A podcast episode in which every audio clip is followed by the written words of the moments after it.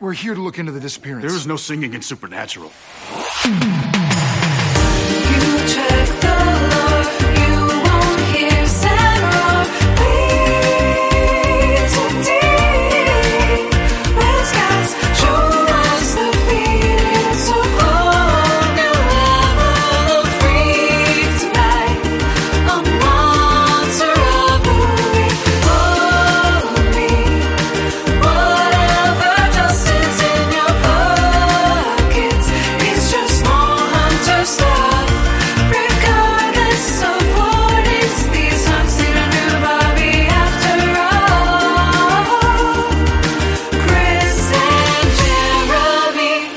Jeremy Greer, I'm Chris Mosier. and this is Monster of the Week, the creepy but necessary podcast where Chris and I are covering every single episode of the TV show Supernatural. And we are on episode 136 of Monster of the Week, but we're on episode 200 of Supernatural, Chris. Yeehaw. 200 Two episodes. freaking hundred. um, listeners might know that um, these big, like, on these big, huge number episodes, Supernatural likes to get a little weird. And I think this episode is kind of poorly placed in, in season 10, but Mm-hmm. I just adore it so much I don't actually care. Like I I am I am so weak to this this meta bullshit that I just I love it so much, Chris. I can't I can't help it.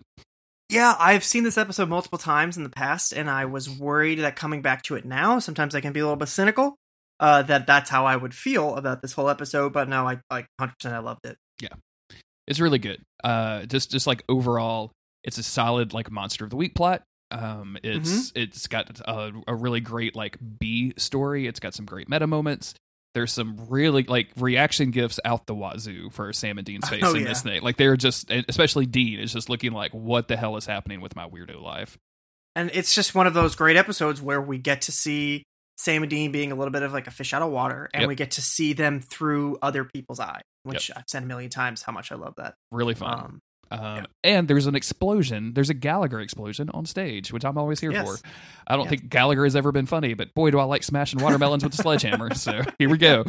here we go, people. Before we get into our uh, scene by scene coverage of the episode, I want to thank the patrons over at patreon.com slash monster of the week. They donate a couple of bucks per month and get stuff like access to our uh, super cool Discord server, where recently we learned that somebody stabbed themselves in the lips trying to lick a knife. So you can hear those kind of stories. Not, that's going to remain nameless. That's going to be a Patreon Uh-huh. exclusive uh, knowledge, Yeah. but you know who you are, and congratulations. I hope you're not laughing too hard that it hurts your lip from where you cut it. Um, you also get a bunch of exclusive podcasts. Uh, we've got we're almost finished with uh, our "Don't Give Up Space Cowboy," which is our Cowboy Bebop uh, series. We're going to be starting a series on. Um, we have we already announced that? Have we talked about that? We talked about the name of it, but I don't know if we said what it was actually about. Should we? we- Are we going to announce it? Should we just say it? Yeah, yeah, yeah. So uh, once we wrap that up, our our next like recurring podcast that we're going to do is going to be called um, "Haunted by Ghost," and we're it's going to start out covering the recent Netflix series, "The Haunting of Hill House."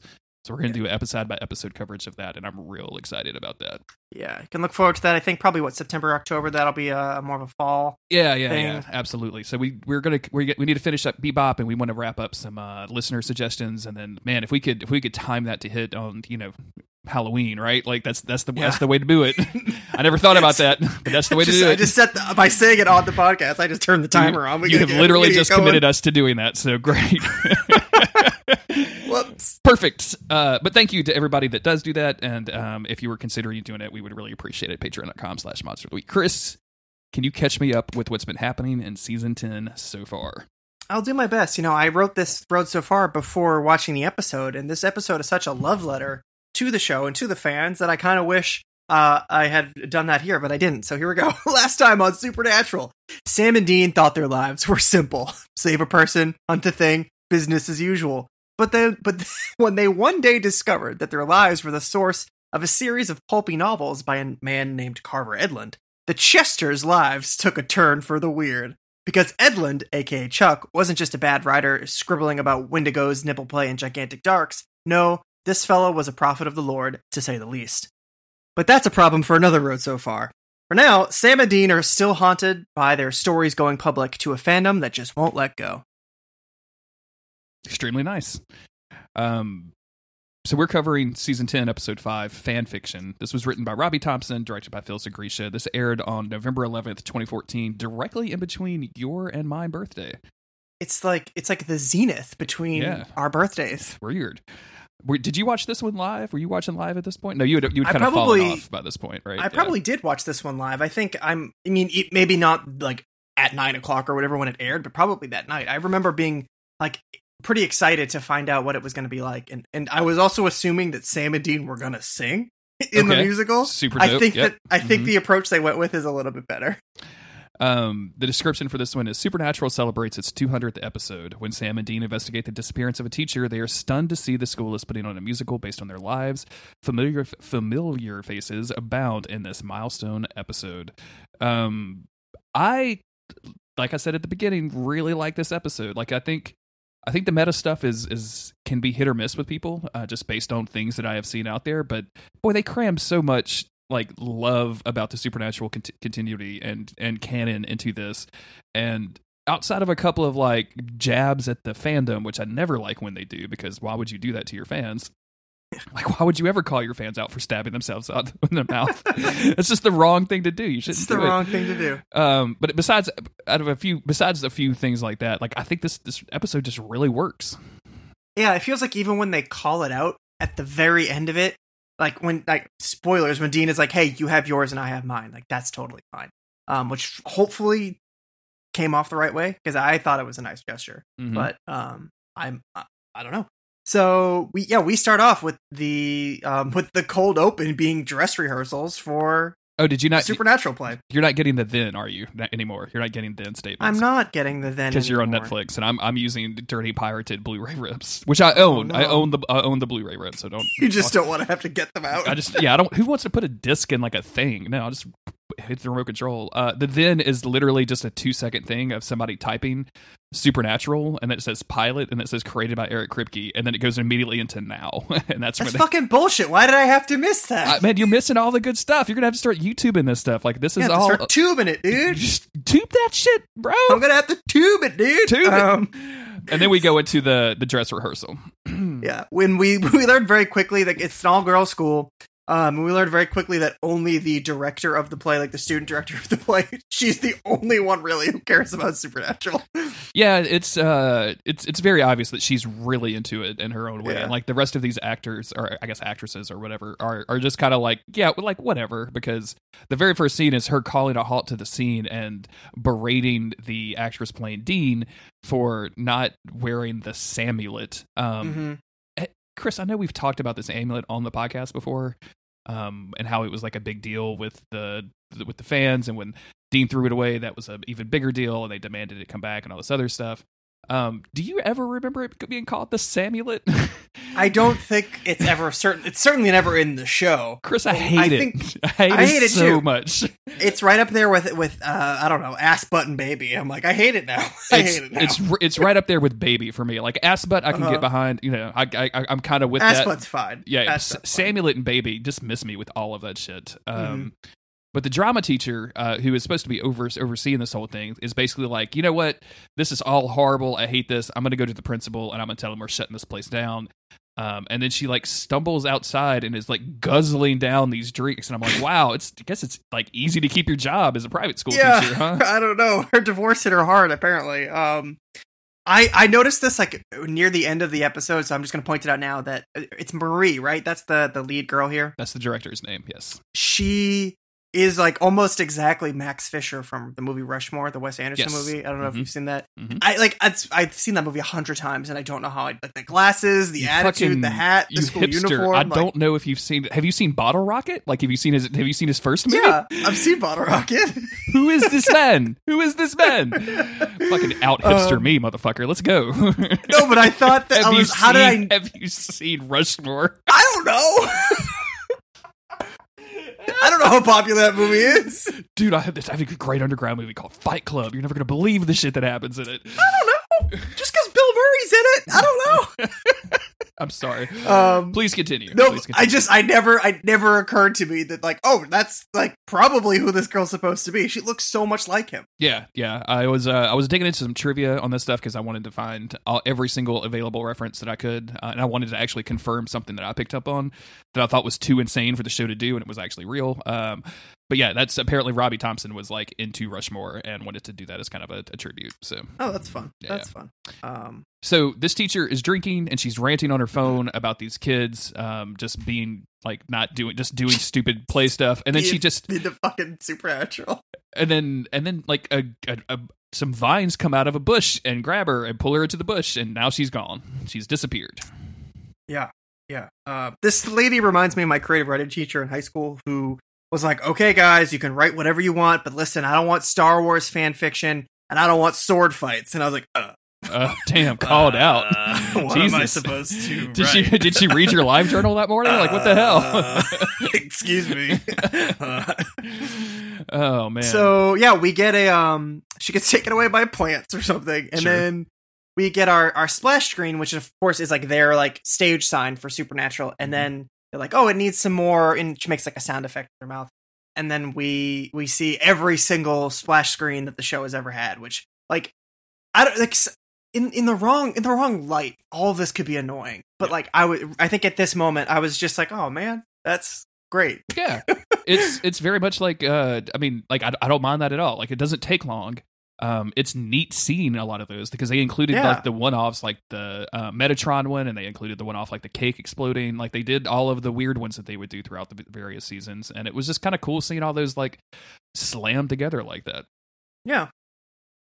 um, Um, so dean we go to dean who is um, classic dirty Dean. I love I love Dirty Dean working on the Impala. Uh, he's just he's just getting down on the Impala, and does he look way more shredded than usual? Like he is especially hunky in this he scene, looks right? sliced. It's because he's oiled up. Literally, he's got motor oil all over him. Is it because like we very rarely see Dean's arms? Like I think that that's a big part of it. When was the last time you saw more than his like? When was the last time you saw above the elbow on this dude? Never. Yeah, I It's mean, been like hardly, four like, seasons. the only only when he's showing off the mark of Cain, and even then that's Yeah. elbow down. So like So you're what right. we got going on here is we got exposed arms. He we he, they're they're oiled up, so there's the definition, and he Mhm. clearly just like he he did some quick benches. He did some quick curls Some before, reps. and then he he's doing some and reps. he's flexing the entire time, oh yeah, ripping the hood of that Impala. Mhm. And you know, yeah, he's looking sliced, dude. He's looking tight.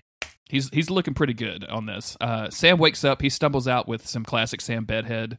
Um, where he's got he's got bad hair and he looks he's just lanky. He looks like my hair sometimes. Whenever Sam's hair looks like my hair, I'm like, yo, buddy, cut it. what are you doing? Um, did you just wake up or did you just get knocked out? I can't tell the difference. And he's wearing a weird V-neck sweater. I'm like, dude, what is or Sam? What are you wearing, buddy? Uh, but doesn't matter. he wanders out and Dean's like, "Yo, found a case." And and Sam is like, "Really?" And Dean's like, "Yeah, this teacher disappeared." And Sam says, "I, I mean, that doesn't sound anything like us." It's- And Dean's like, "It doesn't not sound like us." Like Dean Yeah, just wants yeah. to fucking work. Like that's like all of this stuff that we had the last episode about taking a break and you know kissing through your grief and all that other stuff.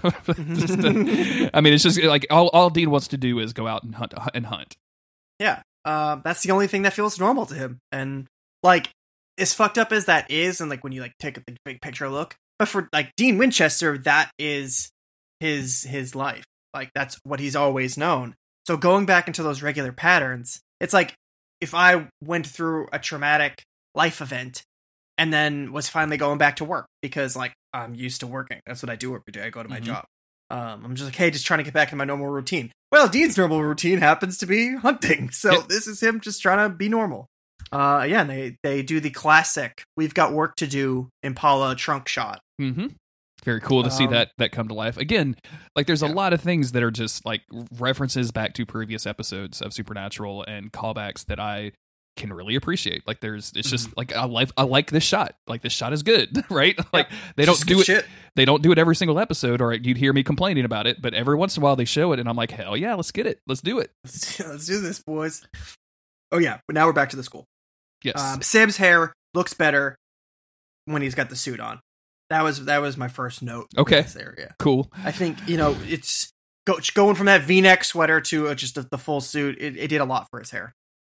Um, they we also have this conversation where Sam is like, "Oh, it's because they found out I was a drama teacher," and and Dean is like, "Oh, theater kids." And Sam's like, "I was a theater kid," and Dean's like, "Yeah, I know, you were a theater kid." yeah. um, and we also found out that he played tech in Oklahoma, which I thought was very yeah. funny. You're like, you dude, you just ran tech. You Yeah. weren't even in the fucking play. As a as a guy who ran tech on a on Yeah. a play at one point, yeah, I feel you, Sam. Sam Winchester. It's just the only time I've ever identified with Sam Winchester in 200 episodes. So um, so they they walk in to go like talk to the kids about this this play, uh, and they just stumble upon like instantly a musical rendition of their lives. Yes. They've got a young girl playing Bobby who is practicing her idiot delivery, um, which I think she did it better than um, uh, Garth a couple of seasons back. She was nailing it. um, and then we have a young woman playing Castiel um, doing the ass butt line, which is, is, is a lot of fun. Um, and then we is that yeah, this is when the song kicks in. And because they're like looking around, like, wait, what the fuck? And they look over, like, what the fuck? and then the song starts, and it's like, I think it's "The Road So Far" is the name of the song. Um, and it's just like they've got like Mary on the ceiling and everything. They're just doing the whole the whole nine. It's so good. Um, I, I'll. This is this is our first introduction to the music in this episode. Um, these tracks were all written by Supernatural staff, from what I understand, uh, according to the the Wikipedia page. Uh, they're all very catchy and very good. They're all good, man. Like Um, they're good. I will probably like throughout this episode like drop these musical markers in just so you guys can hear it because I think it's too good not to include in the podcast.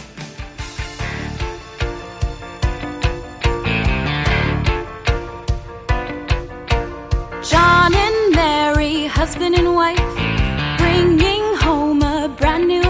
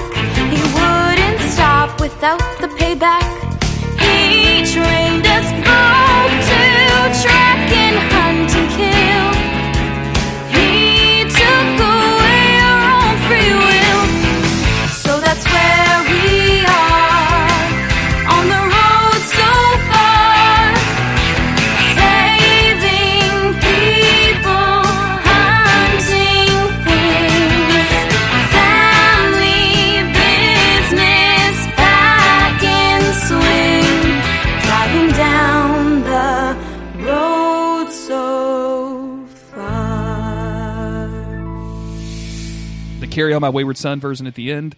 It didn't make me cry this time, Chris. I think I've seen it too much. I think I didn't. Yeah. did, but it, but I was. I kind of expected it to make me cry, but it didn't. You didn't quite get there. I was close. Um, I was super yeah. close.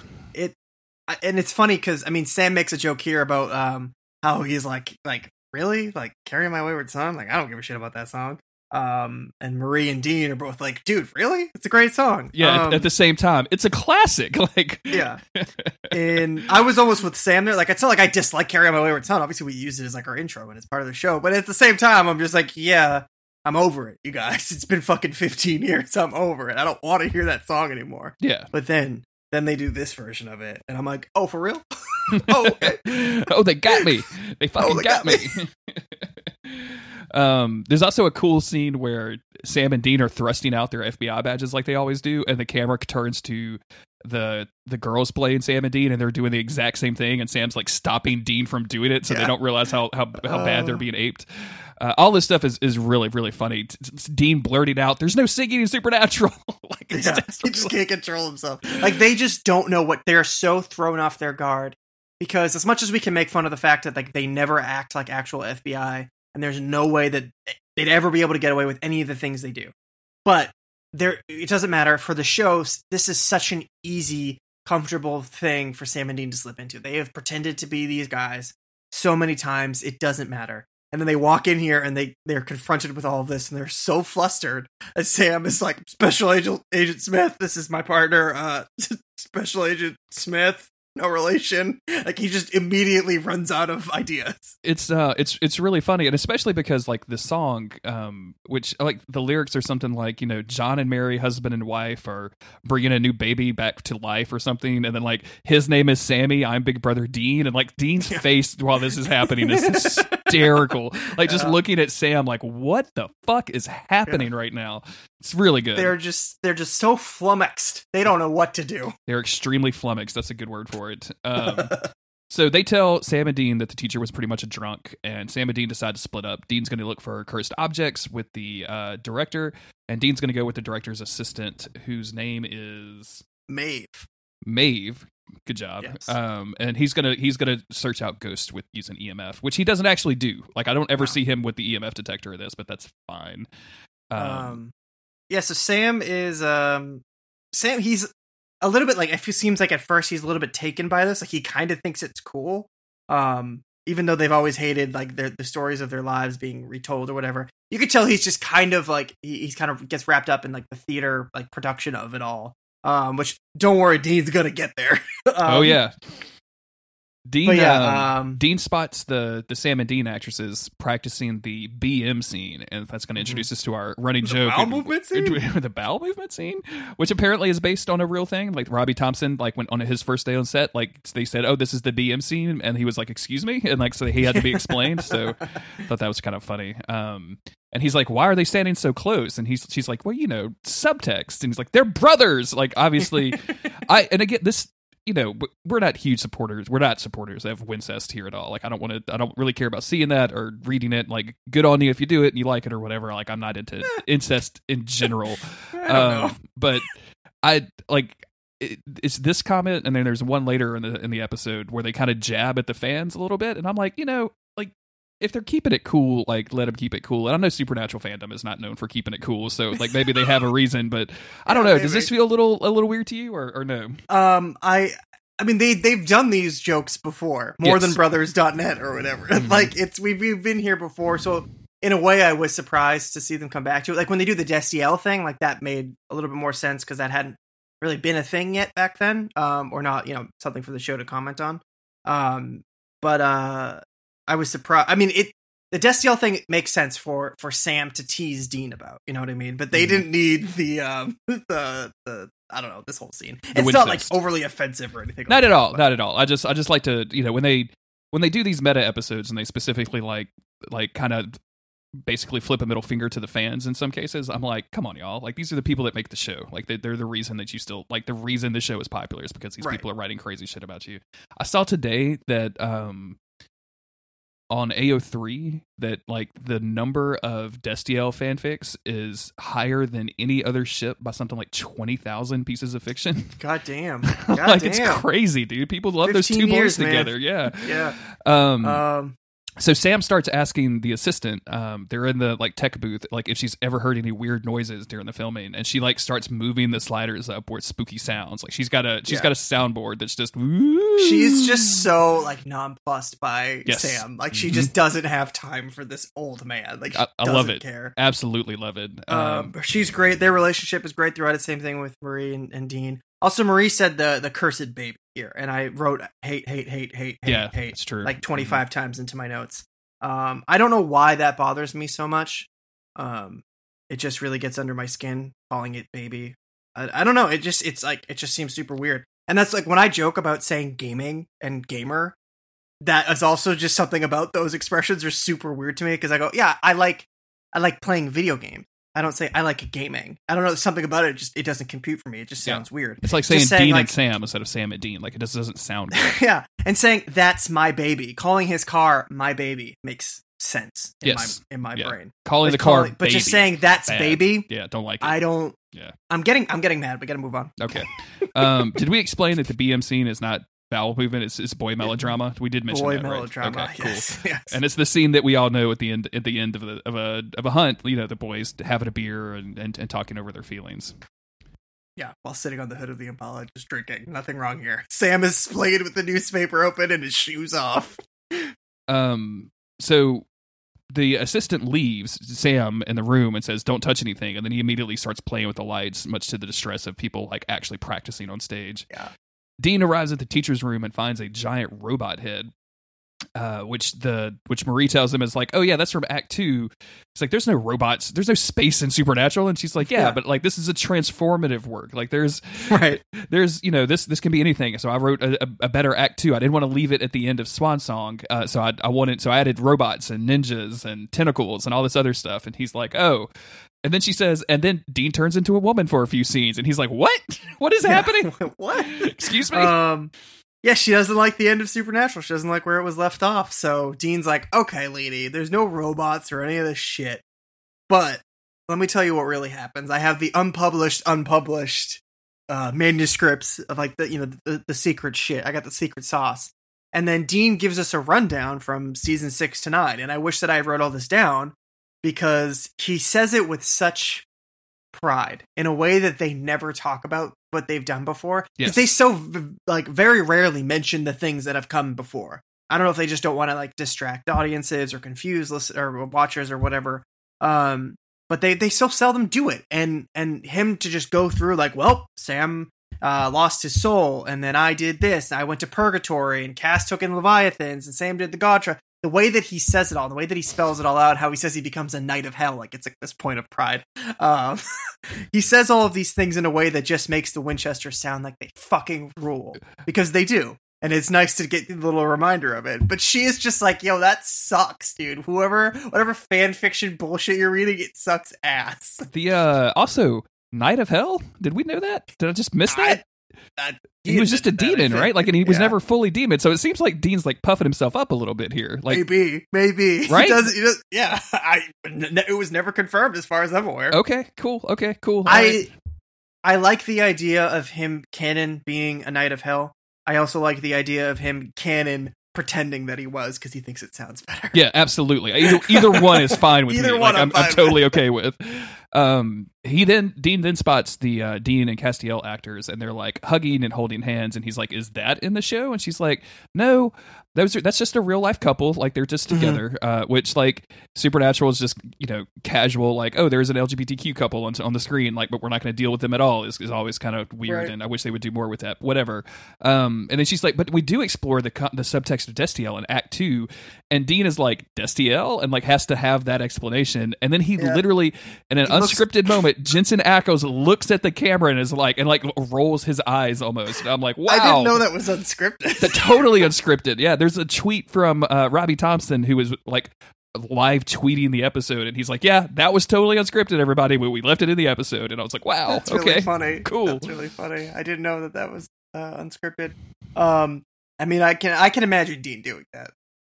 Yes, absolutely. Uh, I mean, Dean would not like if you if Dean's you- not comfortable with his relationship with Castiel. He's not like he hasn't he has not figured this stuff out yet. Like he's kind like he's he's scared of his feelings, right? Like it's Yep. he's yeah. Um, so let's see. Outside, I like that Sam is like, uh, I mean, what about Sastiel? Why isn't that a thing? Like, that's his biggest concern. Is like, wait, wait, wait, wait, wait. Where's my ships? Where's my ship? What the fuck? I wonder if Jared Padalecki actually like had that mo- like because you know Destiel is so big. If he's like, why does anybody want me to fuck anybody? God damn, Yeah. I want to fuck people. Why, why does everybody want me to fuck Gabriel? He's not as hot as Misha. Sorry, Richard. Sorry, Richard. um, while all this is happening, I noticed, and um, and this is a weird pull, uh, but and I, I, I like on the door from that leads into the auditorium. There's an advertisement for a pancake sale that the school is doing to raise money. Okay. And it's St. Alfonzo's Pancake Breakfast, which is a very famous Frank Zappa song. And I'm like, Okay. they, they, they can't be doing that. And then I hit the Wikipedia, and sure enough, it was like literally a direct reference to Frank Zappa. And I was like, oh, okay, cool. That's really weird. That's super strange. But I was proud of myself for picking up on the on the Zappa. Yeah, good. I, I didn't even notice that. Um, I didn't even notice the sign to begin with. Sorry.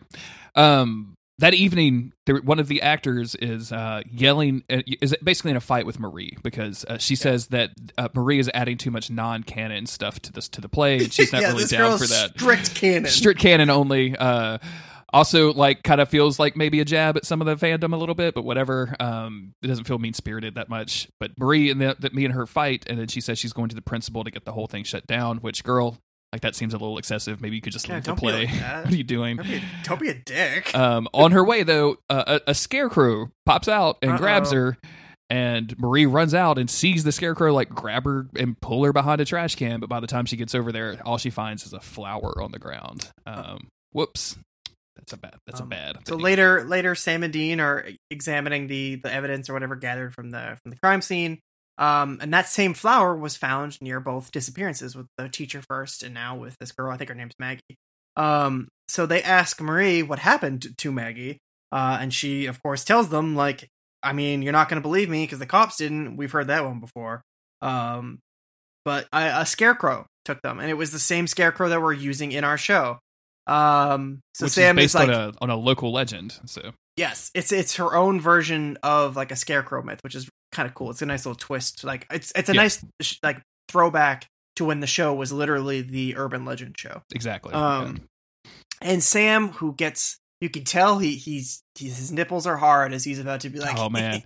Sam loves about- te- Sam loves telling people about the life. Man, he loves fucking this. loves it, dude. He lives he loves giving the shit. speech. He loves he it. flexes the whole time he does it. Oh, man, um, so and he's like, "All right, about to give this speech. It's all real." And these guys are looking at each other, like nudging each other. A couple old chums about to be like, "And get this." thinking they're Those about to blow these Ch- these these de- teenage girls' minds. The Chesters are at it again, Chris. The Chesters, are at it again. are at it again. Boys will be boys right now. I know that expression is very problematic, but when they're just goofing about, it's okay. Uh, the Chesters are at it again, and he's like, "Wait till you get a load of this." Me and him, these two fellows right here that you're looking at, yeah, we're the Chesters, Sam and Dean Winchester, and these two girls just burst out laughing. Just Yeah. completely burst out laughing like it's the funniest thing they ever heard. And they're like, "No, no, no, no. First up, you guys are way too old to be Sam and Dean. Like maybe a Rufus Yeah. and Bobby." And I'm like, "Oh god damn." Oh, like brutal. as somebody brutal who- owned. as somebody who is like Jensen's age, I am owned. I am owned through from 4 years ago, Chris. Owned. owned so hard. It's not even funny. Um, and they're like, fuck it, fine, yeah, we're FBI, we're FBI hunters. And they're like, oh, like X Files. They're like, yeah, fucking fine, that show. Yeah, Yes. we're X Files. That make you happy. Oh the goddamn. Chesters. The, the Chesters bungle another one, Chris. It's just bungle The all over. Chesters bungle another one, boys. Wrap it up. The Chesters have bungled this one.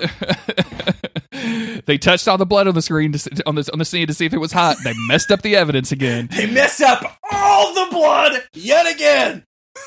So uh, Marie tells them about the local legend, the scarecrow. They think it could be a tulpa, and um, you know they say, "Oh, well, the tulpa is a prop, and it's so terrifying. We hide it in the boiler room." And Sam's like, "Well, I've got this flower," and I I, I love this line from Sam because it's a classic. It's a classic Sam line. Mhm. Sam's like, "I think I've Mhm. recognized this from in the lore somewhere." From, just from the lore.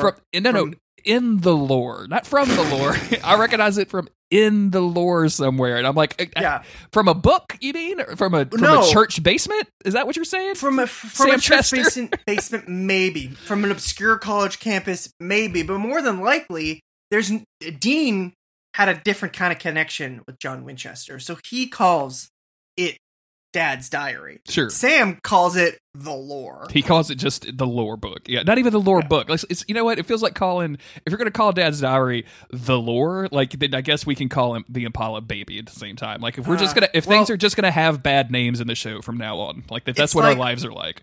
It's like when I say I'm reading it. Sometimes I'll say I'm reading Stephen King's It to make you know that way you it, it just flows a little bit. That way you know what I mean more specifically. Um, so he he would call it John Winchester's the lore. It's getting worse. Things are gonna. the Chesters bungled it again, boys.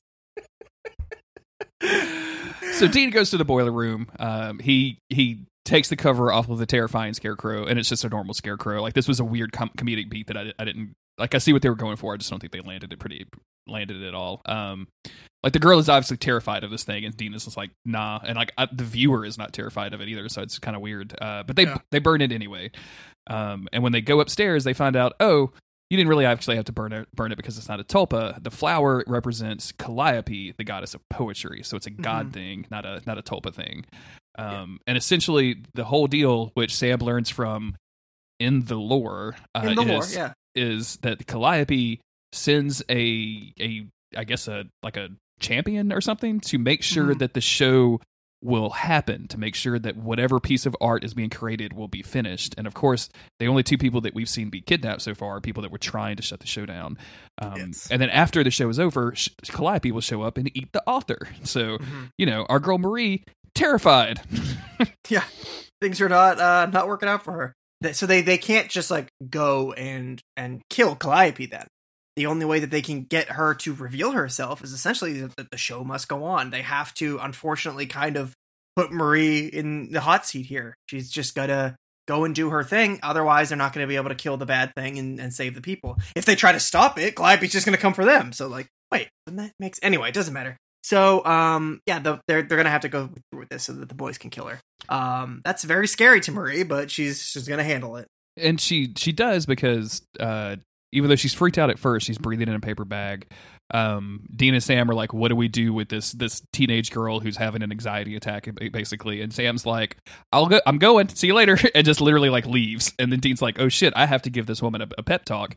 And so Mhm. sits down and is like you know you gotta you, you have to believe this is your vision. You have to believe it and all with all you've got. And you have to do it. And, and you have to trust us that we can protect you. And she's like absolutely. And you know my sweet baby boy sam winchester wouldn't My back down either. brave selfless sam. Brave Um, selfless sam uh there's nothing he can't do and dean is like yep yep no I'm i out. fucking totally get it uh, Sam Chester bungles it again. Um, so I I thought that this scene was kind of nice with with her because he's like, hey, just because I don't believe in your interpretation doesn't mean that you shouldn't believe in it. You should believe in it with all of your heart. You should put all of your passion behind this. Which is like, like it's it contradicts every time that they're poking fun of the fandom. Um, it seems like this is saying like, hey, yeah, maybe it's not the way that we see it, but it, it matters to you and that's important, and you should continue uh, believing in that and, and pursuing that if it makes you happy. and uh, this inspires her to take over the role of Sam in the play itself. so it's no, she is no longer just the writer and the director; she's the writer, director, and actor. And she, puts on a wig. She grabs her wig from her one woman orphan black show last year, which Yeah. Matt had to be excruciating. Um, and have you ever have you ever watched any of that show? No, I'm aware of what it is. Yeah, but yeah. like, no, it's, I haven't seen it's it. extremely good until it just starts kind of crawling up its own ass, and then it's like, okay, well, I'm done with this. I can't I can't get back yeah. into it. We watched like three seasons, and I'm like, oh, okay, there's a guy now, and I'm I'm done with that. Um, so it's time for the play. Uh, she Yeah. puts on the wig. People are filing in the auditorium. Um, Dean is kind of walking through and looking at everybody's costumes. Um, Sam shows up just holding two big ass wooden stakes, and they're trying to Mhm, hide no it big in deal. No big deal. NBD, NBD. They're in uh, like classic supernatural outfits right now. These are like they dropped the suits, school- right? Yeah, Yeah. this is like, and it's not even just like, oh, they're wearing like season ten outfits. Like, Sam's got his like his old like tan jacket on, his beige jacket, um, that he used wore all season one and season two, whatever. Dean obviously he can't wear his leather jacket, but like they're in old wardrobe. Uh, and I've seen those early seasons eight million times, so it's like as soon as I saw that, it took me back to younger Sam and Dean, and I thought that was a nice little nod. And uh, Dean asked the question, like as he's looking out at all these characters, he says, "Where's Chuck?" And Marie says, "You know, I."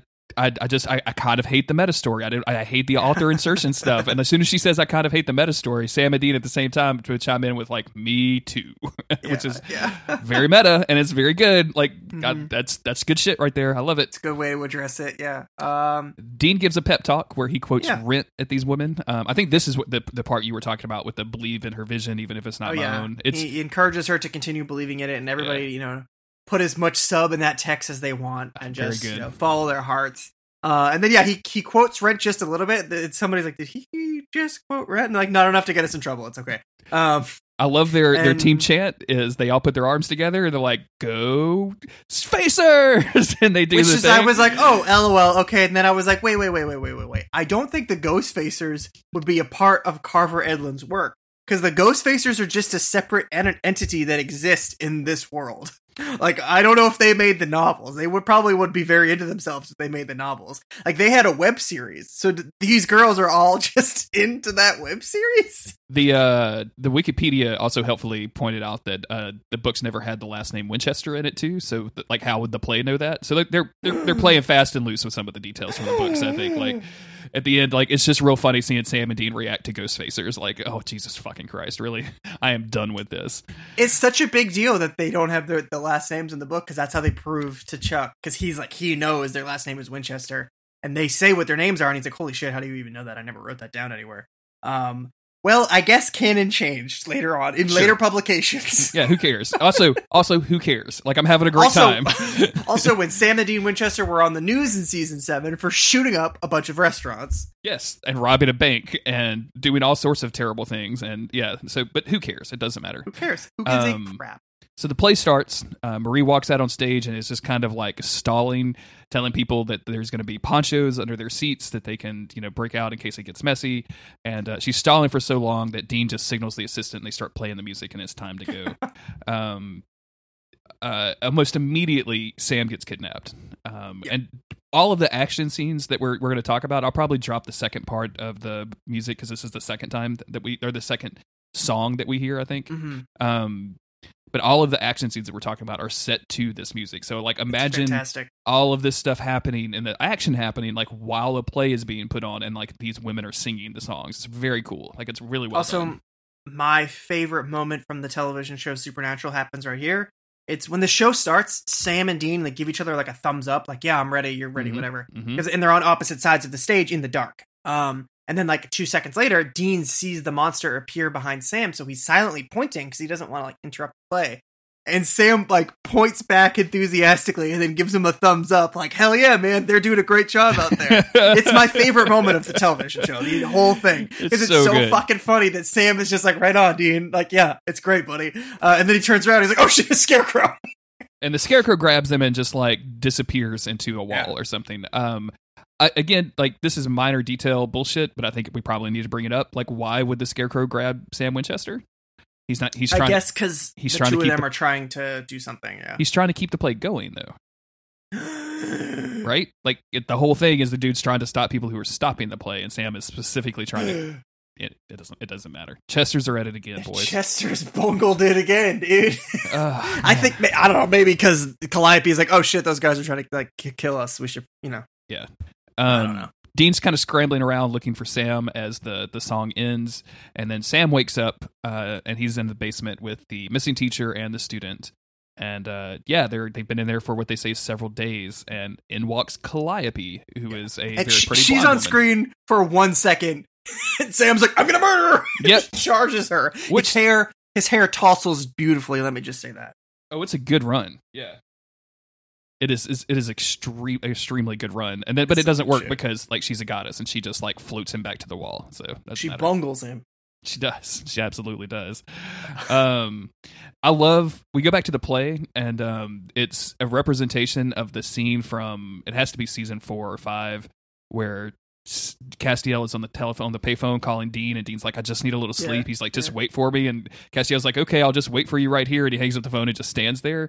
And Mhm. like from here, we go into a whole song, and it's like, uh, there, the line "I raised you from perdition to be God's ammunition" is one of like it's the funniest goddamn thing I've heard in a long time. Yeah, And the-. The girl they have playing Castiel is like the sweetest looking child I've ever seen in my entire life. Like she just looks like a sweet dumb dumb baby boy Castiel. she really does. Like she nails it so well. Like I hope she I hope she cosplays Castiel now. Like I hope I hope she actually does that. Um, I did I ever tell you I saw these two cosplayers once? One was Cass and one was Bobby, I think. And I was like super drunk and I was just talking to them, whatever, at a comic book convention, and I was like, "Yeah, I've always considered um cosplaying Sam, you know, because it would be like kind of casual. I have long hair, and they were both like, mm, "No, I don't think so, buddy." What? I had never been more insulted in my life. They're What? like, "Mm, "Yeah, I don't think so, pal." I was like, "Oh, okay, Yeah, Wow. yeah, I'll go back inside." Yeah, it was, it was Fuck super them. mean. Yeah, it was Jesus. not nice. they were cool. They were super cool. Uh, shout out to those ladies. um, we go back let's over to uh Calliope, uh, who is very excited because not only is she going to be able to eat the author, like she's going to be able to kill the people that the, this whole thing is based on. Um and but she she's like he's like well why are you doing it now? The play is still going. She's like I don't want to sit through act two. Like it's awful. I, I can't do it again. Ouch. Sorry Uh, Marie. just Dunk it on this poor girl. I uh then we get a scene with uh, Marie as Sam singing on stage about Dean, um, and the song is a single man tear. And in the background, you can see Dean making a demon deal, and then like they have this It's- cool fabric effect for the demon smoke coming out of somebody's mouth, and it just looks really awesome. Like it's It looks it, really cool. it looks really cool for a high school stage play put on by the CW. Like it looks really dope. like they did a good job. Um, and like the song is really sweet, even though it's called the single man tear. It's like, aw, it's kind of touching. It's supposed to be like the two like brothers like singing about one another, like how they wish they could be more like the other brother. Um, I'm like, oh, that's and you know I'm dropping that shit in here right now, right? Like Oh, that's, it's that, so that's definitely good. playing. A single man tear slips down his face. He shows emotion without a trace. He hides behind a mask so strong, worried that he could be wrong. I wish that he could see the way I see him. The perfect brother, a man without sin. Cause underneath the manly sheen, it is my brother, a boy named Dean. A Single man tear, a single man tear, a single man tear, that's all we fear.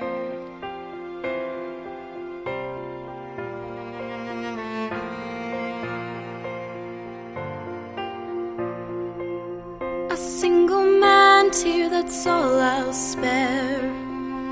I bury feelings, don't show I care.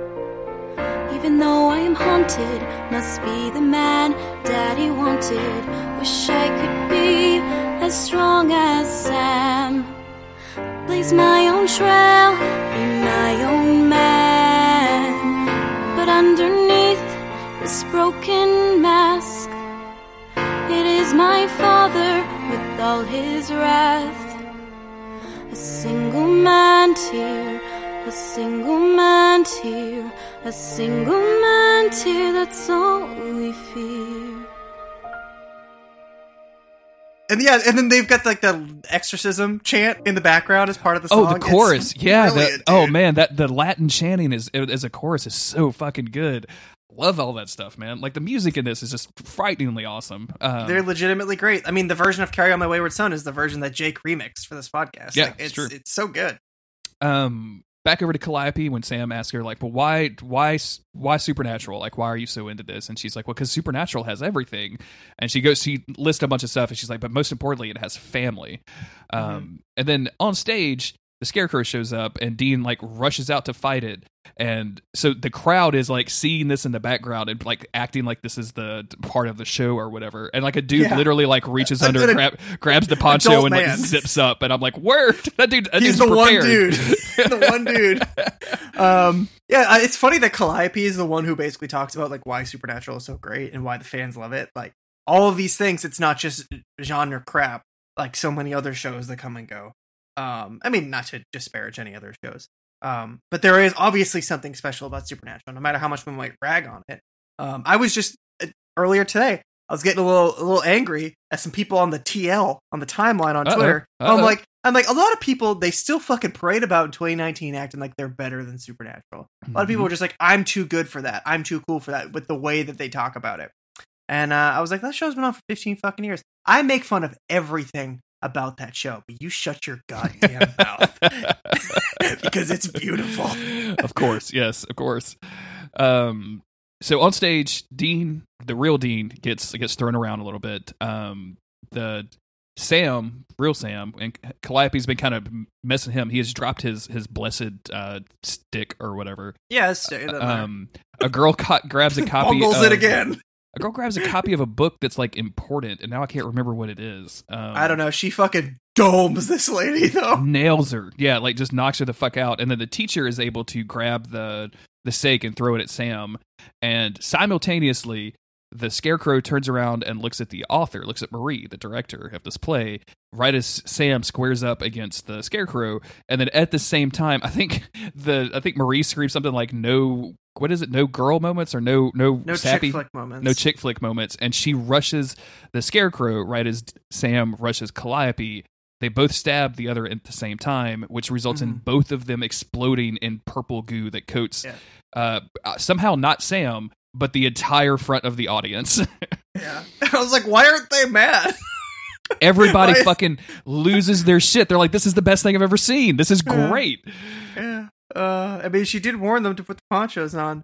She did. Um, something I, I almost didn't notice is when everybody starts clapping and Marie is standing there in her Sam outfit and Dean says, Take a bow, Sammy. And I was like, That's so sweet. He just called her Sammy. like, Mhm. that's this little tiny moment that they wrote in there that, like, I, I feel like that means a lot to, I don't know, the characters. It was just a nice, it was just a nice moment. um, the book that the the kid used was Homer's Odyssey, and apparently Okay. Calliope was said to be Homer's muse when he wrote that book. So Oh, okay. yeah, I found a new wiki. I don't know if you can tell. I've got some more facts about Supernatural Oh. this episode. Remember on episode two of the podcast when I, or episode one, excuse me, when we we covered Wendigo, and there's a book that is shown in the first shot of that. I remember like looking up what book that Yep. was, Mhm. finding out what it was about, Yep. and being like, "Man, this podcast is going to be great. I'm going to do cool research." and we definitely don't do that anymore. We make jokes now. now we talk about the Chester's nutting blood. So Yeah. good job, everybody. Yes, yes. Uh, here we are. so um everything explodes everybody claps um everyone's having a, a great time um sam and dean the actresses take a bow and then it's intermission time uh the assistant tells sam real sam that he would make a, a pretty good dean if he got a different haircut which i think is Yeah. kind of funny and, and almost Mhm. kind of poignant in a way because of how much sam aspires to be dean sometimes I think so. I think so. Um, because at first you can tell he's like, "What the fuck? I'm, you know, I'm Sam, not Dean." But I think there is kind of a, a something in that where, like you said, Sam has always aspired to be like Dean. Now we could take it with the fact that they're trying to compare them as like how monstrous each one of them was. Um, while Dean was a demon, there could be some sort of little subtext there for for us if we want to pull it out. Like, oh, Dean's or Sam's just as evil as Demon Dean was, or whatever. But Mhm. I think like it, this is that's a compliment that she doesn't even realize she's giving Sam. Yeah. Um, because regardless of anything else, Sam always looks up to. um, Dean and Marie have a moment, and uh, she Dean says, you know, she did really well, and that this whole thing has been very educational, like seeing this story through her view, and it's very quickly apparent that she's become to believe him that he is the actual Dean, and um, he tells her like, I have my version and you have yours, and she says, well, hey, you should definitely have the the Samulet back uh, because you should have never thrown it away, and he's like, I don't need that to remind myself. Uh, to, I don't- need that to remind myself of my relationship with my brother. And she's like, just take it, jerk. And she and he looks at her and says, bitch, like almost unconsciously. And then Yeah. like, and then like has a moment of like, wait, how, what? Oh shit! I just called the sixteen-year-old girl bitch. Like, I'm, I'm sorry, but she's like, no, I get it. I fucking watched the show, you idiot. and uh, and I know I call out like the using bitch as a pejorative a lot on the podcast. I don't, I don't think this qualifies at all. Like it's a really, I think this is actually kind of a sweet moment for both of these Yeah. people in a weird It way. is. And uh, Yeah. even though because like, he he honestly he he looks at her almost like it doesn't take much for Dean to to just to see Sam in her, and which is like a compliment to her because obviously he really he loves and admires Sam. So there there's just when he called her Sammy a minute ago and then accidentally calling her a bitch now, it was just like he was seeing he was seeing that same kind of camaraderie that he has with his brother, um, which I think that she would appreciate because so much to how much she likes Sam. and then Sam and Dean start talking, and it's almost like they're gonna have a BM moment, and Mhm. um, they um they are interrupted by the BM moment on stage that's happening in the car. Dean is like, oh, it's the BM moment. And Sam does the same thing that Dean did earlier, the, the bowel movement scene. Um, by the way, never order a uh, blue moon around Autumn Greer if you can help it, because then she will tell you and she will pester you for the rest of the day and say, "Oh, I can't believe you wanted to have a BM in your mouth," and then just and it's just you every time you take a drink, she's like, "Oh, you put some more BM in your mouth, huh?" So it's a real fun joke that my wife does to me all the time. I never, never would have thought I'm not gonna have to do that now. Of course. Um, so on on stage, Sam and Dean say, "Just the two of us, you know, two of us against the world, or whatever." And it, this they could start have been singing so, "Just the Two of Us" from just uh, the yeah. Two of Um, Us. this could have been so. This could have been so cheesy and corny, and it is, but I still really love I it. I love it too. I love Um, it too, man. It's so good. They say that on, and then and Sam nudges Dean. He says, "What she said," and he says it in this way of like, "I fucking mean it, dude. I know this is corny, but we're at the theater, and this is how people get when they're at the theater." the um and now it's time for the the the main part of the play uh which is the all of the cast coming together and singing carry on my wayward son Carry on my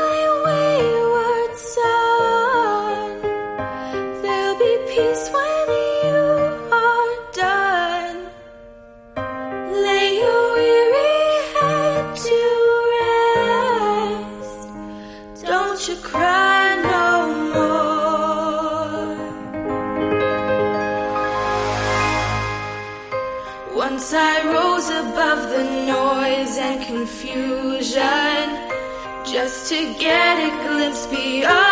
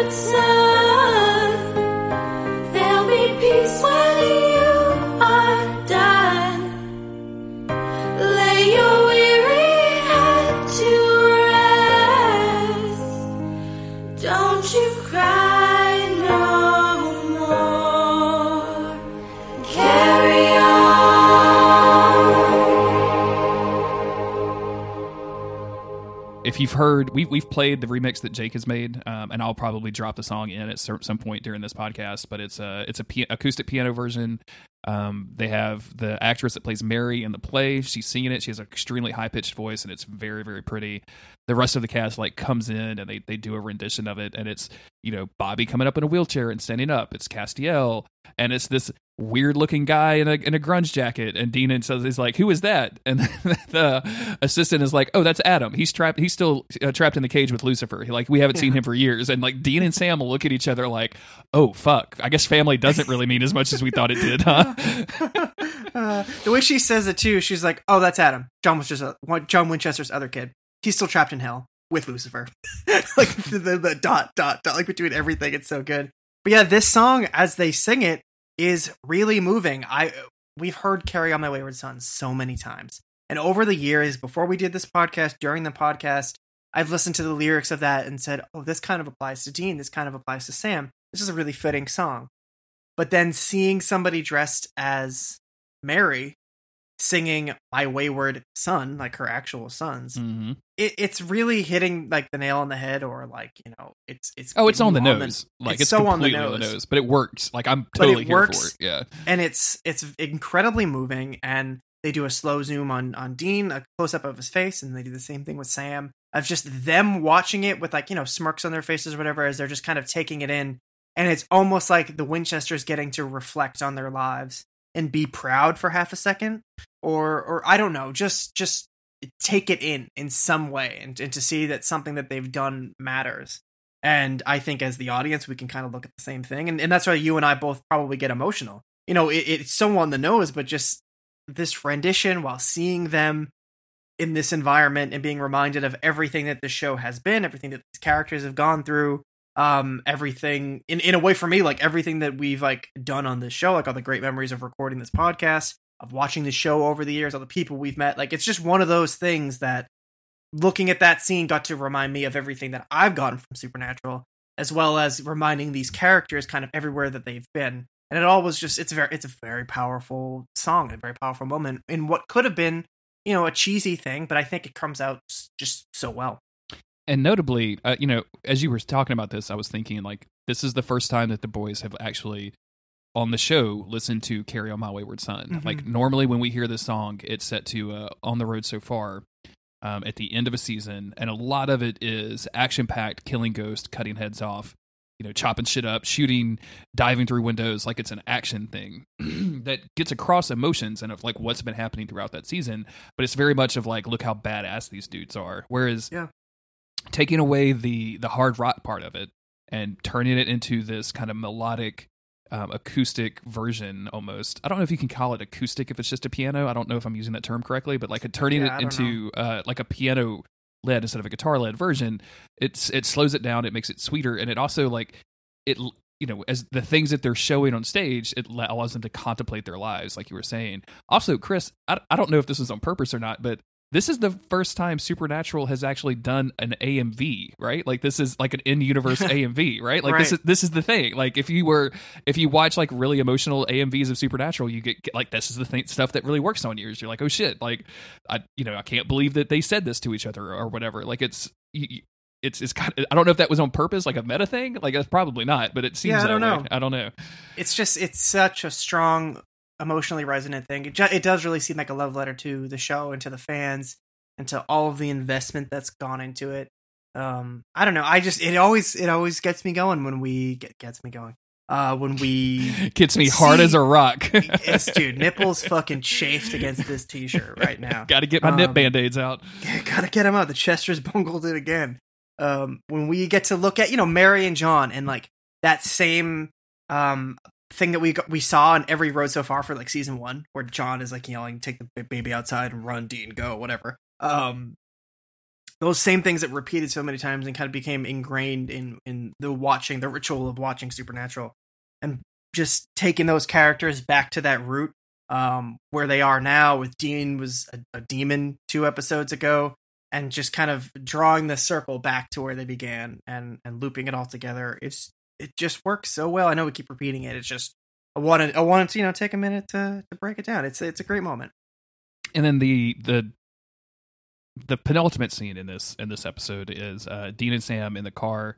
Dean pulls out the kind of fake Samulet and hangs it on the rear view, which is very sweet. And then we see them riding off into a, a very obvious, like staged sunset in a way that we don't normally see. Like it's obviously fake and very theater driven, which I think works for the the episode. absolutely yeah Very, very. It's it's just just a very cool thing. Um, and then back to the theater. We didn't we didn't talk about this, I don't think, but um, at the beginning of the episode when Sam and Dean show up and present themselves as FBI agents, the Marie, the director, thought that they were what they keep calling a publisher. Uh, to like because she had a ticket waiting for a publisher. Like I I don't know why that's a publisher. Like that doesn't make a lot of sense for me. But like I, I assumed it was like a movie critic person or something. Like you know what I'm saying? they publish plays yeah, yeah. I didn't get I this.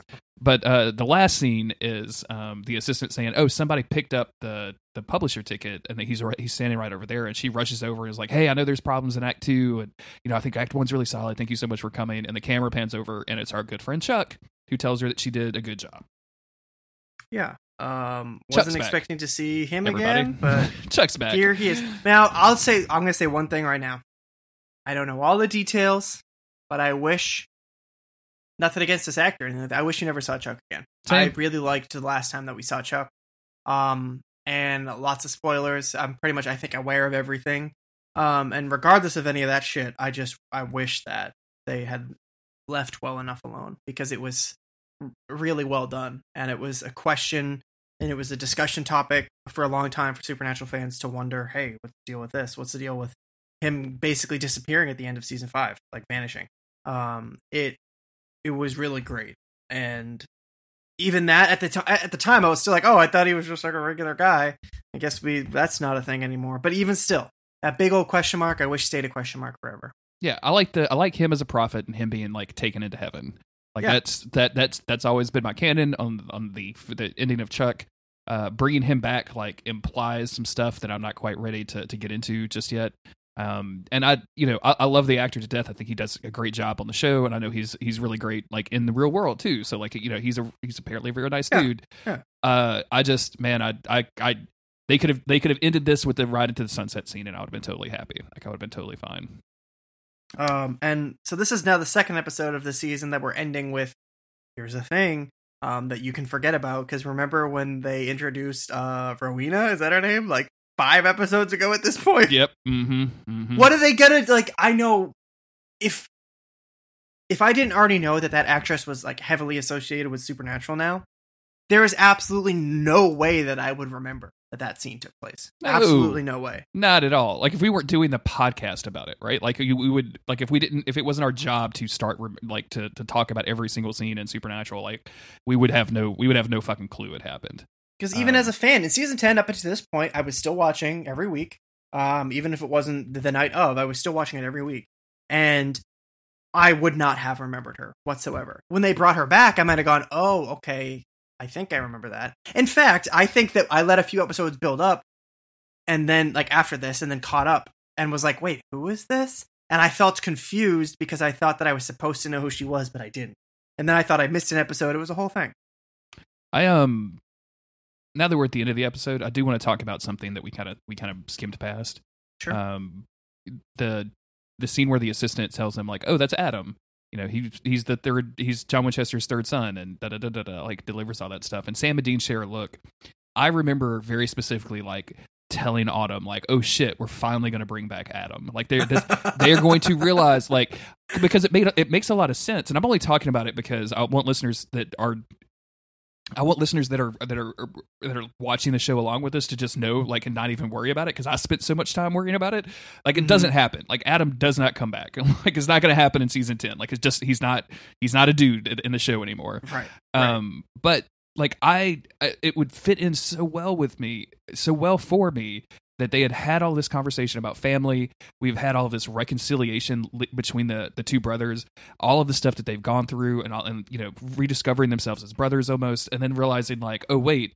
We are such hypocrites because we believe in family, but we haven't tried to break out our third brother because daddy took him to a baseball game and we got we got a Yeah. diary. Um, and I really thought that that was going to be the hook of the rest of the season. Like I thought, oh shit, like this is going to be the big bad, right? Like we haven't really, like we got the Cain, the mark of Cain. Maybe that's going to somehow get him into hell or get him in or out of the cage. Like I was, my mind was ablaze with That's- possibilities, and I was Those are so many good ideas, but you just put something into my head. I was talking to my coworker the other day who said, "Yeah, they're trying to bring back you know a lot of old favorites and stuff if they can for the final season, at least uh, you know a little thing here or there. They're you know trying to whatever." Um, and they said, "Yeah, they apparently they even want they were considering like doing something with Adam, bringing him back. I don't know if that's true, if that was just something she read online." But just putting in my head the idea of like the final mission of Sam and Dean is let's go get Adam out of hell. ridiculous, Like- right? Like, like we gotta we gotta make this right. I mean, at this point, like he would fucking hate you. Like unless you pretend that it's nineteen or two thousand, whatever it was, two thousand and nine, right? Like then you should just you should if, unless you can time travel that dude back to two thousand nine and save him, he's gonna be so mad at you when he wakes up and realizes a decade of his life is now gone. Also, all the trauma that Sam had after like six months in there. Oh, Oh, boy, man, it's been a couple Jesus. years for Yeah. Adam. Sorry, We're only dealing, we only have twenty episodes in last season. I don't want to. I don't want to spend any time on fucking Adam. Jesus, I don't Christ. want Adam's. Yeah, no, thank you. Anyway, but yeah, I was I was extremely excited about that. I thought that was going to be the hook of the entire season, and it wasn't, and I was super disappointed. So I just wanted to to to, to get that out of the way because, boy, did that cause me to think that a lot of season ten was bad because of my expectations of all of these cool ideas I had in my head. So yeah, yeah. Um, any the last thoughts? Mm-hmm. cast in this, the the kids are all fantastic in this episode. Yep. Everybody does a really great job. The songs are amazing. Yep. It's great all the way around. Um, I'm looking through trivia stuff, and all of it's kind of boring, so no big deal. Um, the boys are staying at Route 200 Hotel and Room 200, that kind of stuff. Like they they lean into it. Yeah, yeah. Um, yeah, thank you everybody for listening. We very much appreciate it. Uh, thank you to everybody that's been DMing us or adding us on Twitter or writing into the email. Or um, we don't really get a lot of Facebook stuff um, randomly enough, which is fine because I hate looking at Facebook anyway. I don't, think, Chris, you don't even have a Facebook, right? Like you're not. I don't. yeah, I don't. I was worried it was stealing my information, but it's okay because my information is probably already stolen To- anyway. totally already stolen. Yeah, um, they're stealing your information with your deactivated Facebook account. That's how bad it is. Um, no. But thank you for everybody listening and writing in and talking to us. It's been really, really nice to get messages from people. Um, thank you to the patrons at patreon.com slash monster of the week. If uh, if you were able to consider consider donating some cash over there and you get some cool rewards. You can talk to me on Twitter at JG Greer. Chris, you are I'm at Local Bones. you can talk to the podcast at MOTWcast. You can find links to all of that stuff that I just talked about at monsteroftheweek.cool. We will back be back next week. I hadn't actually read this until right now. Dean gets a surprising message from Bobby's cell phone. Oh no. Bye, everybody. Bye.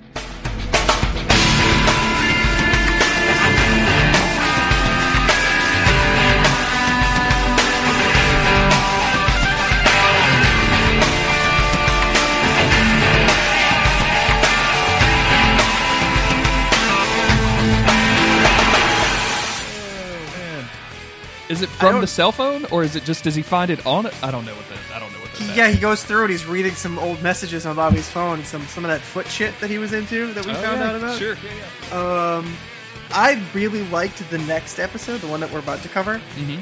I don't know if it holds up. I don't know if it's good, but at the time, I remember wa- I must watched it more than once. Watched it like two or three times. I thought that was really funny, and I bet it's fucking not because there's no way that I got two in a row that are actually good. But we'll see.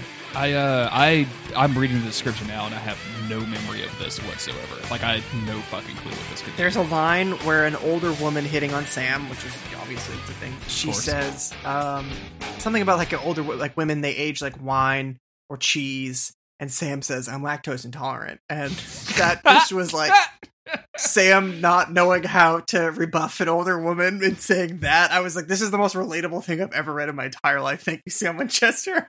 That's really funny. I dig that Yeah. a lot. Yeah. I can't wait. Um, all right. The Chesters' lives took a turn for the weird because Edlund, aka Chuck, wasn't just a bad writer scribbling about Wendigos, nipple play, and gigantic darks. No, this fellow was a prophet of the Lord, to say the least. Um, the uh, hold on, hold on, give me a second here, Jeremy. Oh no, please take your time. Don't worry about it. The, problem. I just realized I haven't been recording this entire time, so you have plenty of time. Oh, cool. Okay, here we go. wow, you I just did- made it. I, you did not freak out about that like I thought you would, and I was just joking. I thought you'd be like, "What? We have to do all of that Uh, over again?" now I'm re- I'm recording. you get all my jokes on my half of the stories. Uh, okay. Just, edit in you talking and it just like canned laughter, like studio audience laughter. oh, oh, please laugh. Okay. Um. Oh boy, Man, what is happening? man! I've been trying to get this mic to work for several, and I didn't plug it in. Uh, still not using the right. What the fuck is wrong with me today? Uh, okay. All right. There we go. I got it working now. Hey, Jeremy, I figured out how to use my microphone. Episode 136, baby. Here we go. I'm like fucking, oh my god, I'm flipping all the switches and "Wh- what in tarnation's going on here? Christopher, you didn't plug it in, you buffoon. You did something weird. Anyway, what's up? You fucking chilling or what, dude? I'm chilling. I was uh I just got the idea to um do another some more like soundboard shit. And I was just about Oh, to start adding like various versions of uh Torn into the soundboard. But I don't know I, I don't remember how. I set any of this up now and I don't have anything downloaded. And then you came on the mic and I was like, well, I'll save it for another day. Dude, I just had some curly fries and I kept saying I'm gonna stop eating these curly fries. I'm gonna go do that podcast, but I kept fucking shoving them down my gullet, dude. I couldn't stop, and now my mouth is all tingling because they were spicy curly fries. What um what is it just just straight up curly fries? They have some seasoning or some like some chili and some cheese on them? What, I mean, I just they were they're just frozen ones, but they have seasoning like on them. I mean, it's nothing like fancy. It's just you know, it's just your boy eating some curly fries Okay, all right, all right. on, a, on a Thursday afternoon. Sure. Like like you do.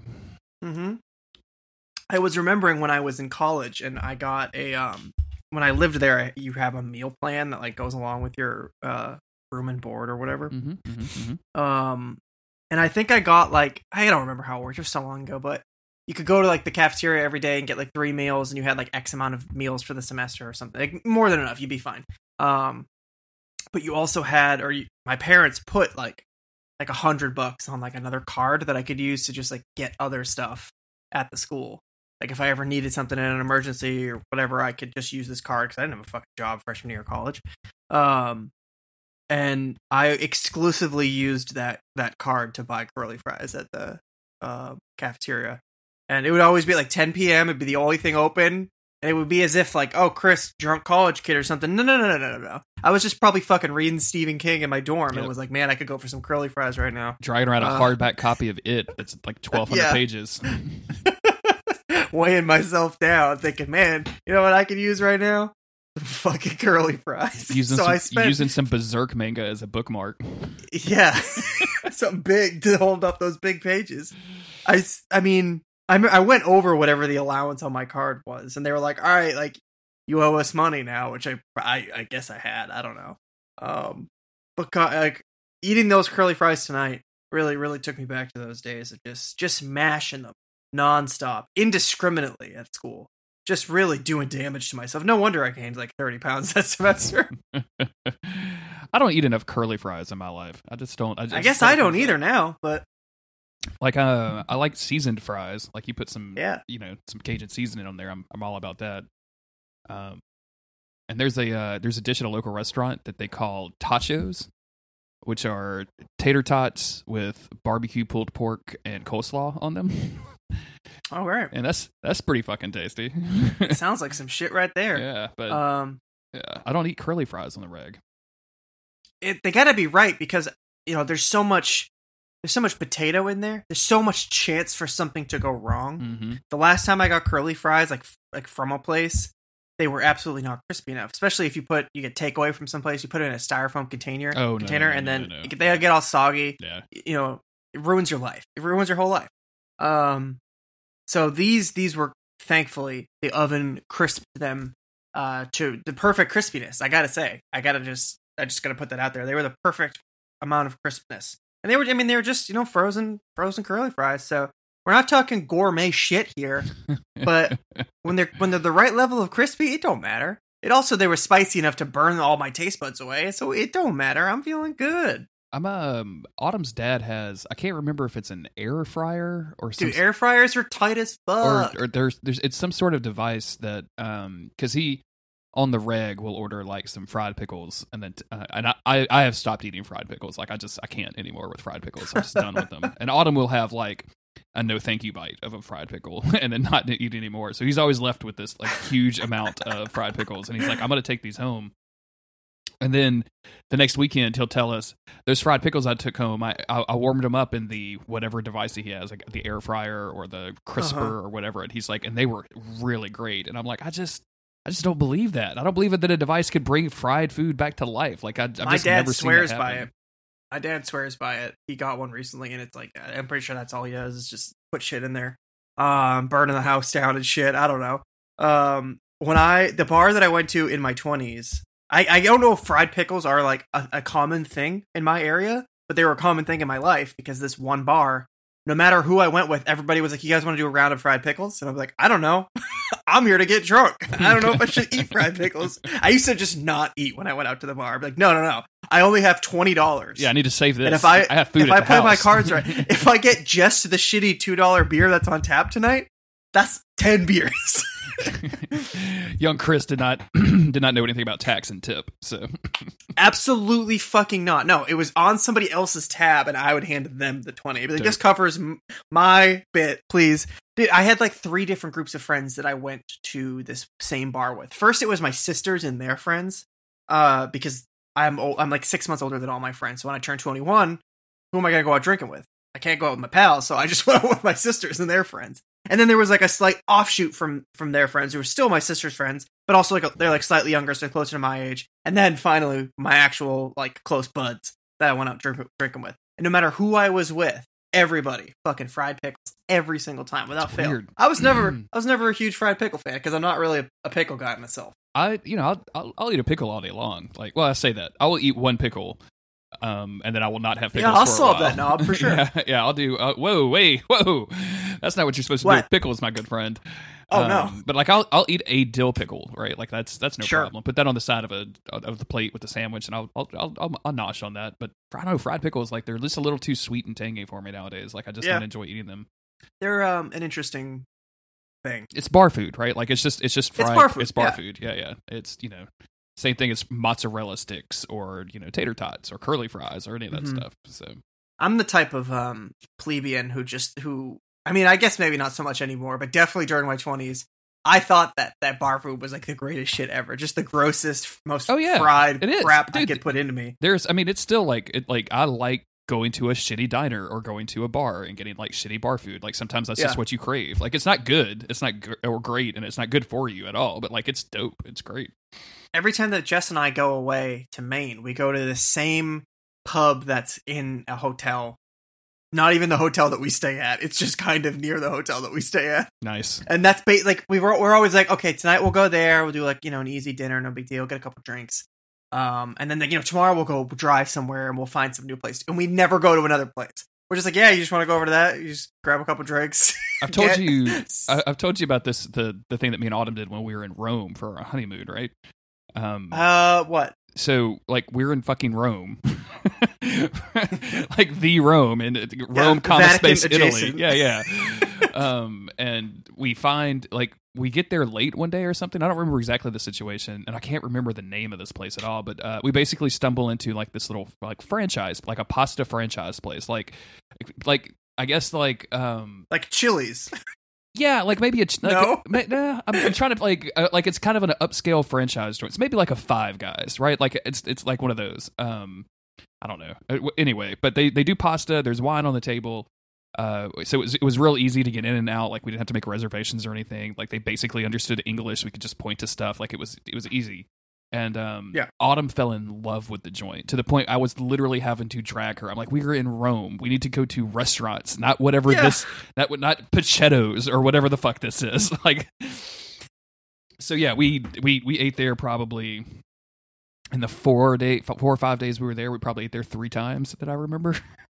See, yeah, I I love consistency. I love comfort. So once I find a place that I like, I mean, that's it's just it's a result of my anxiety. But I'm like, yeah, this place is good. I know I know what the menu looks like. I know I can get drinks that I like there. So, um, yeah, that's what we do. But it's great though because we we walk down. Sometimes it sucks walking down because you're like, oh, it's hot, and I haven't had anything to drink yet. But we walk from our hotel to this other hotel, like 15 minutes, maybe, not a big deal.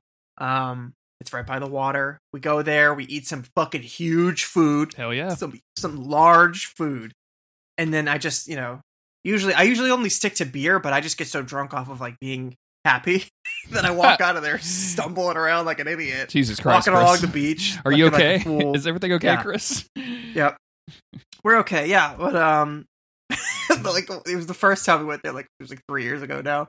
But we went in, we got drunk, we were in a great mood, and then we went to like every single store in that town and tried to buy cigarettes and nobody sold them. We were like, all right, well, we fucked up, I guess.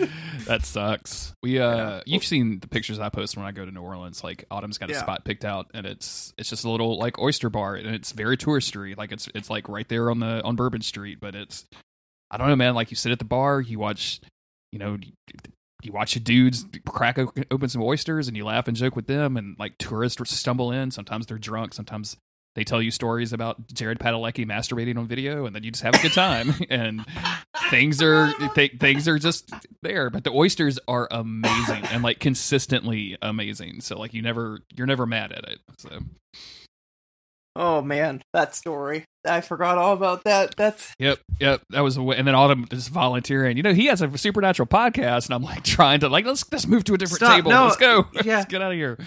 Everybody at work the other day we were joking about somebody new who was like going to be like a manager or something. Um and i said uh me and my coworker always talk about harry potter. So i was like well how does she feel about harry potter? You know which house is she in? This is stuff we need to know before we start Sure. working with this lady. Mhm, like forget her like work experience or anything. It's like what does she think about fucking harry potter? Um i was like what does she think of the end of game of thrones? We need to talk about it. Um and somebody said like oh yeah like what podcast does she listen to? And someone goes like yeah because chris is the podcast guy and somebody else agreed also and for a moment Uh oh. it was like Uh oh. i just played i just played resident evil 4 so this is what came to mind. When leon is like standing in the town he realizes that he's surrounded by like uh, crazy zombie people with chainsaws or whatever and he's looking around like oh shit. Um that was me for a second. I was like the fucking jig is up dude. Like this is this is the end for me and they were all like oh yeah because you listen to a lot of podcasts and i was like ah, yeah that's yes for sure i totally do i am the podcast guy you're right You're i just absolutely right, listen to yes. lots of podcasts You just know because Wouldn't I be- talk about podcasts all the time, and I'm definitely not because I talk about my work on my podcast all the time. it's it's weird because I don't think I do talk about podcasts. Like I, I really don't even listen to that many podcasts anymore. I mostly just listen to audiobooks all day. oh man, I was uh, Brian Wade uh, texted me today and was like, "Are you listening to any new podcast?" And I'm like, "Nah, man, I'm not.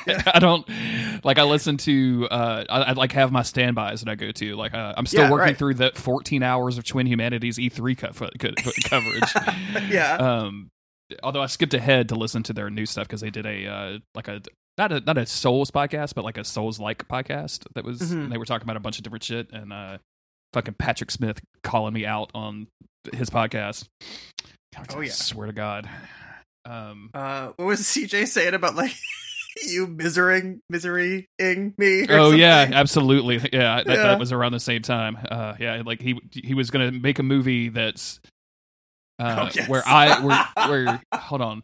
Yeah, where I you- meet you and I convince you to go to somewhere, and then I like misery you, and I just force you to do a podcast on about supernatural. That was the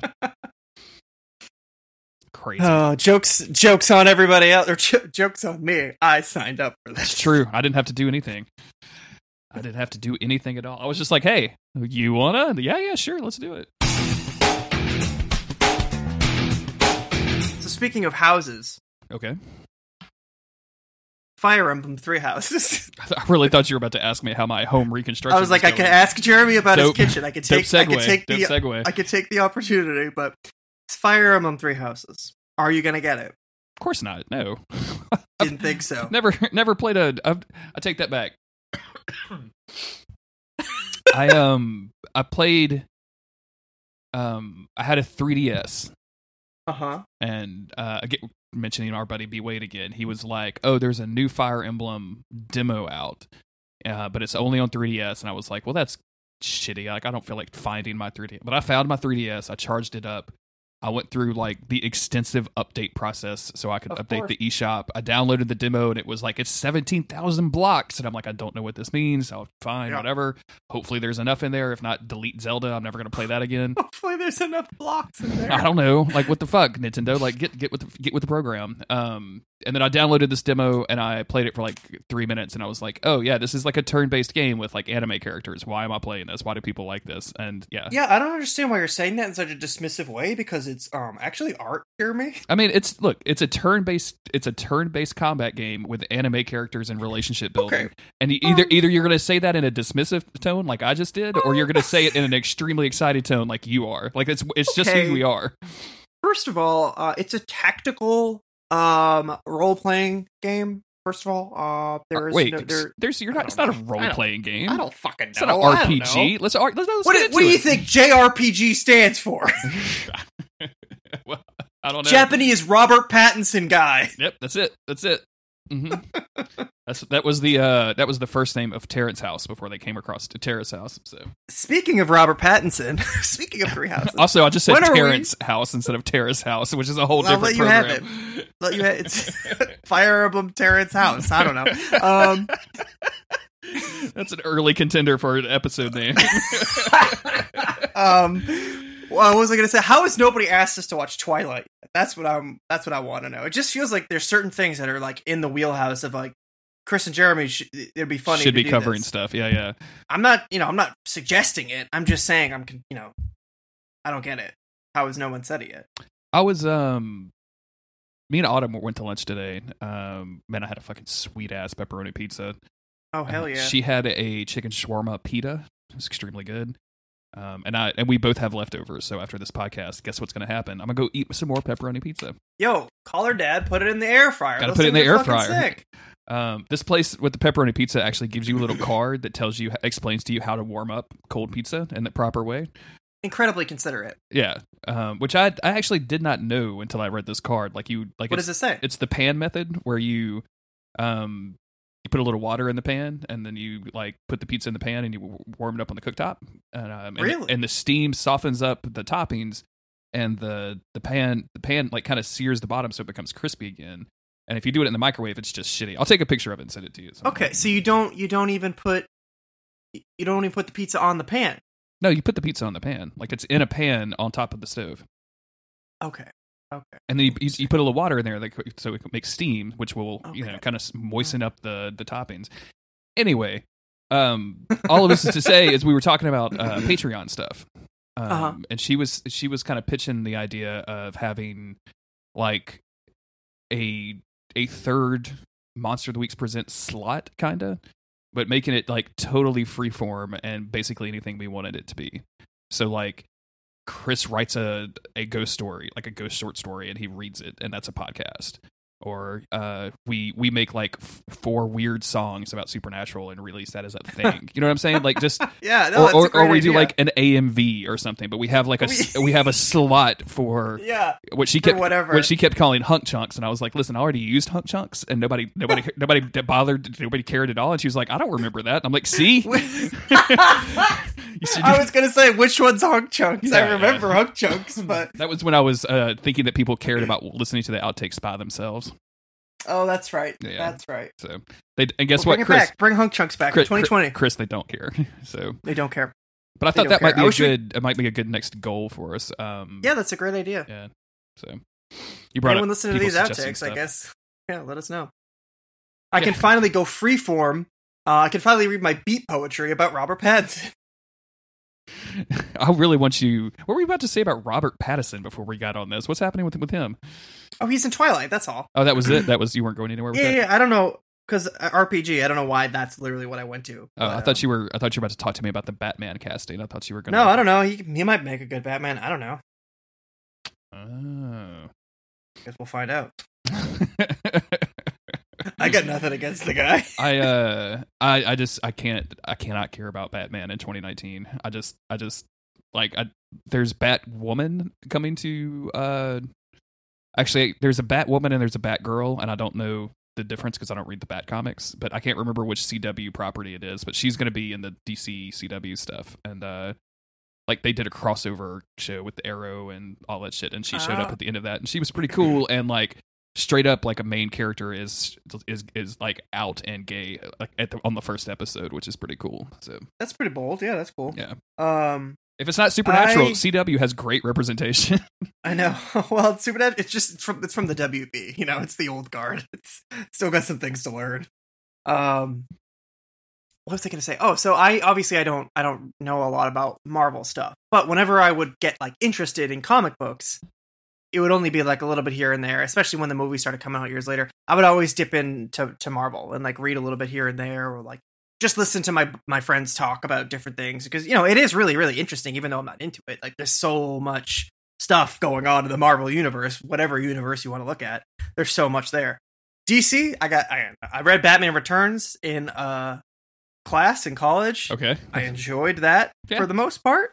which one is that? Uh Which one is Batman that Returns? is that Frank Miller? um Harvey Dent just got out of jail. Oh, so yeah, Bruce Wayne is like he's going to be reformed, right? Like this is this is what I've staked my career on. My entire philosophy has been I only beat up bad guys and I don't kill them because I believe that through the proper methods these men can be fixed and they can return to society and you know there can be good in the world. But then Harvey Dent comes back and he's like, "Fuck you! I'm a terrorist. Gonna get you, Batman."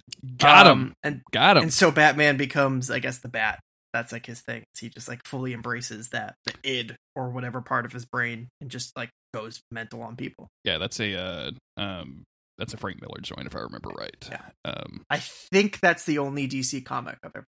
there's some good stuff on DC. I would I would I would shoot you towards um and I think God, if- Maya's listening to this conversation, she's probably just like scratching at her at her earpods right now. But uh, she because she is like the quintessential comic expert. But uh, Yeah, I know. like if you wanted to get into any of that stuff, like the um the Vertigo stuff is is where to go because that's all like Sandman, that's Preacher, that's Lucifer. Uh, which Oh, yeah. I mean, I think I I just I'm probably for your birthday, I'm just gonna send you a bunch of Lucifer books because they're so. You sent good. me the first one. Did I? Did I already do that? Okay, cool. Yes.